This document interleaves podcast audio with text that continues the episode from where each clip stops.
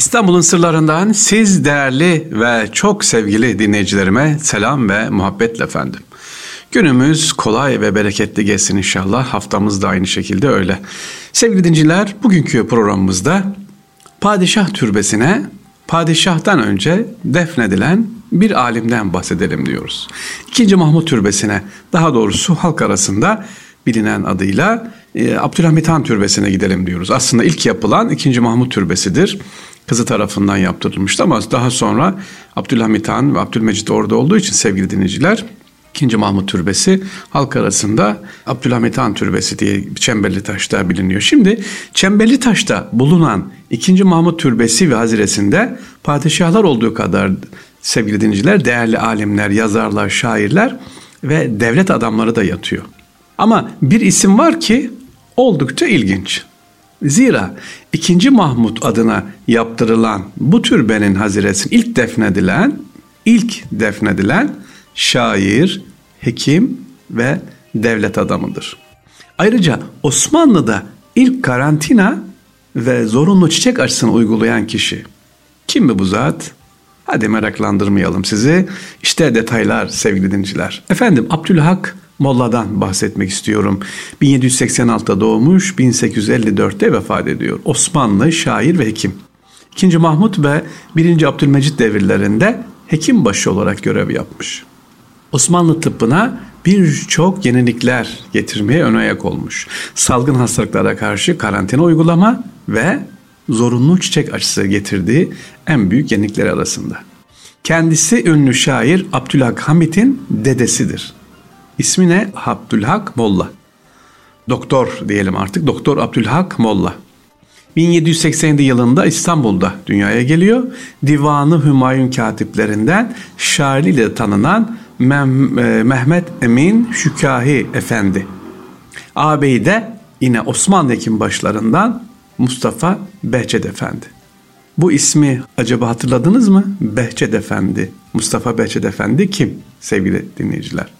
Efendim Behçet Efendi yani ağabeyi de çok önemli e, tıbba hizmetler yapmış birisi. Kolera risalesi yapmış. Kolera mikrobun henüz keşfedilmediği bir dönemde kaleme alınan bu eser koleranın belirtileri ve bu hastalıktan korunma tedavi yollarını yapmış, anlatmış. E, Frengi ile ilgili özellikle bu çalışması var. Abisi Behçet e, Mustafa Efendi birçok e, tıbbi alanda sevgili dinleyiciler e, eser bırakmış kendisi abisi Mustafa Behçet Efendi. İşte tekrar ediyorum konumuzu dağıtmayalım. Kim anlatıyoruz? Padişah'tan önce defnedilen bir alimi Abdülhak Molla'yı anlatıyoruz. Bu da aile boyu e, sevgili dinleyiciler bir tıp alimi kendisi Abi ile birlikte Süleymaniye Medresesi'nde tıp öğrenimi görüyor. Etki Sarayı'da hekimlik yapıyor. Yani şimdiki İstanbul Üniversitesi'nin olduğu yerde. İkinci Mahmut'un yakınlarından Halet Bey ile ilgili özellikle ileri geri konuşulduğu için abi ile birlikte Keşan'a sürülüyor. Bir yıl kadar sonra affedilip geri döndüklerinde de Yeni Saray'da yani Topkapı Sarayı'nda hekimbaşı ve Mektebi Tıbbiye Adli Şahane nazırı oluyor yani bakan oluyor. Ağabeyini özellikle tıp eğitim yaptığı destekliyor Behçet Efendi'yi sevgiliciler. Peki hekim başılığı da 1845'te ayrılıyor. 1847'de Marif Meclisi Başkanlığına ve üçüncü defa hekim başlığına tayin ediliyor. Kendisine Reisül Ülema ünvanı veriliyor sevgiliciler. Rumeli Kaseskerlerin en eskisine verilirdi bu ünvan. İlk defa da bir doktora Reisül Ülema diyor. Bunu da hatırlatmış olalım.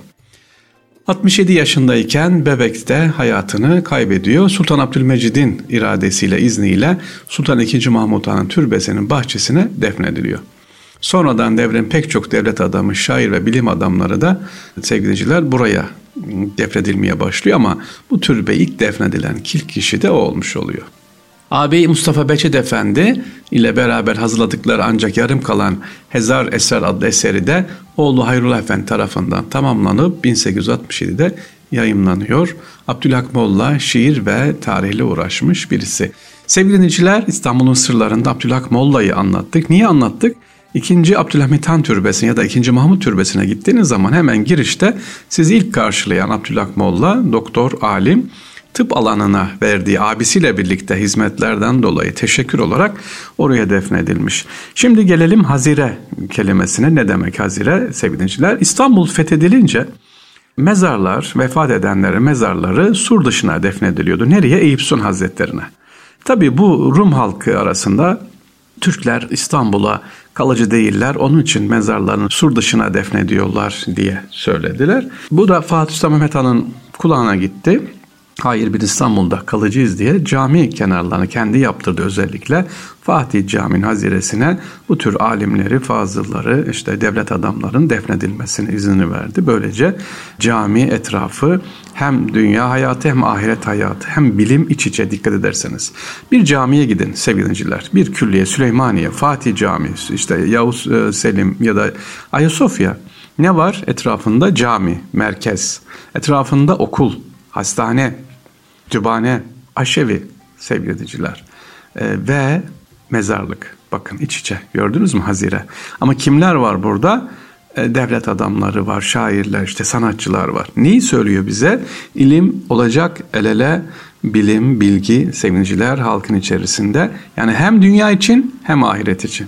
Okuldan çıkan bir çocuk, e, öğrenci neyi görüyor orada Hazreti Süleymani Hazretine gittiği zaman mezarlığı da görüyor. E, orada yatan türbeyi görüyor. Demek ki diyor ben de öyle bir hayat yaşamalıyım ki ben de buraya defnedileyim, ben de tanınan, bilinen birisi ne yapayım olayım. Şimdi sevgili dinciler, Kanuni Sultan Süleyman dönemi ya da diğer padişahlar yaşadılar. Şimdi Mevlana Hazretleri bakın günümüzde dünyada tanımayan yok değil mi? Sevgiliciler. Niye? İnsanların gönlüne girmiş. İşte bu hazirelerin etrafında yatanlar da sevgiliciler o dönemde halkın gönlüne girenler, halkın sevgilisi olmuş olan, hizmet etmiş olan kişiler. Rabbim bize de inşallah bu dinleyen kardeşlerimizin hepsine de böyle halka hizmet ederek hakka hizmet etmeyi ikram eylesin. Rabbimizin izniyle onun rızası için çalışmayı nasip etsin ve gönlüne girelim inşallah. Gönlüne girince sevgiliciler yüzyıllar geçse de bin sene geçse de Rabbim unutmuyor. İşte Yunus Emre, işte Hacı Bektaşi Veli, işte sevgiliciler e, Hacı Bayram Veli Hüdayi Hazretleri kaç yüzyıl geçti unutuluyor mu? Türbeleri dolup dolup taşıyor. Neden? Çünkü gönlüne girildiği için. Allah'a emanet olun. Kolay gelsin.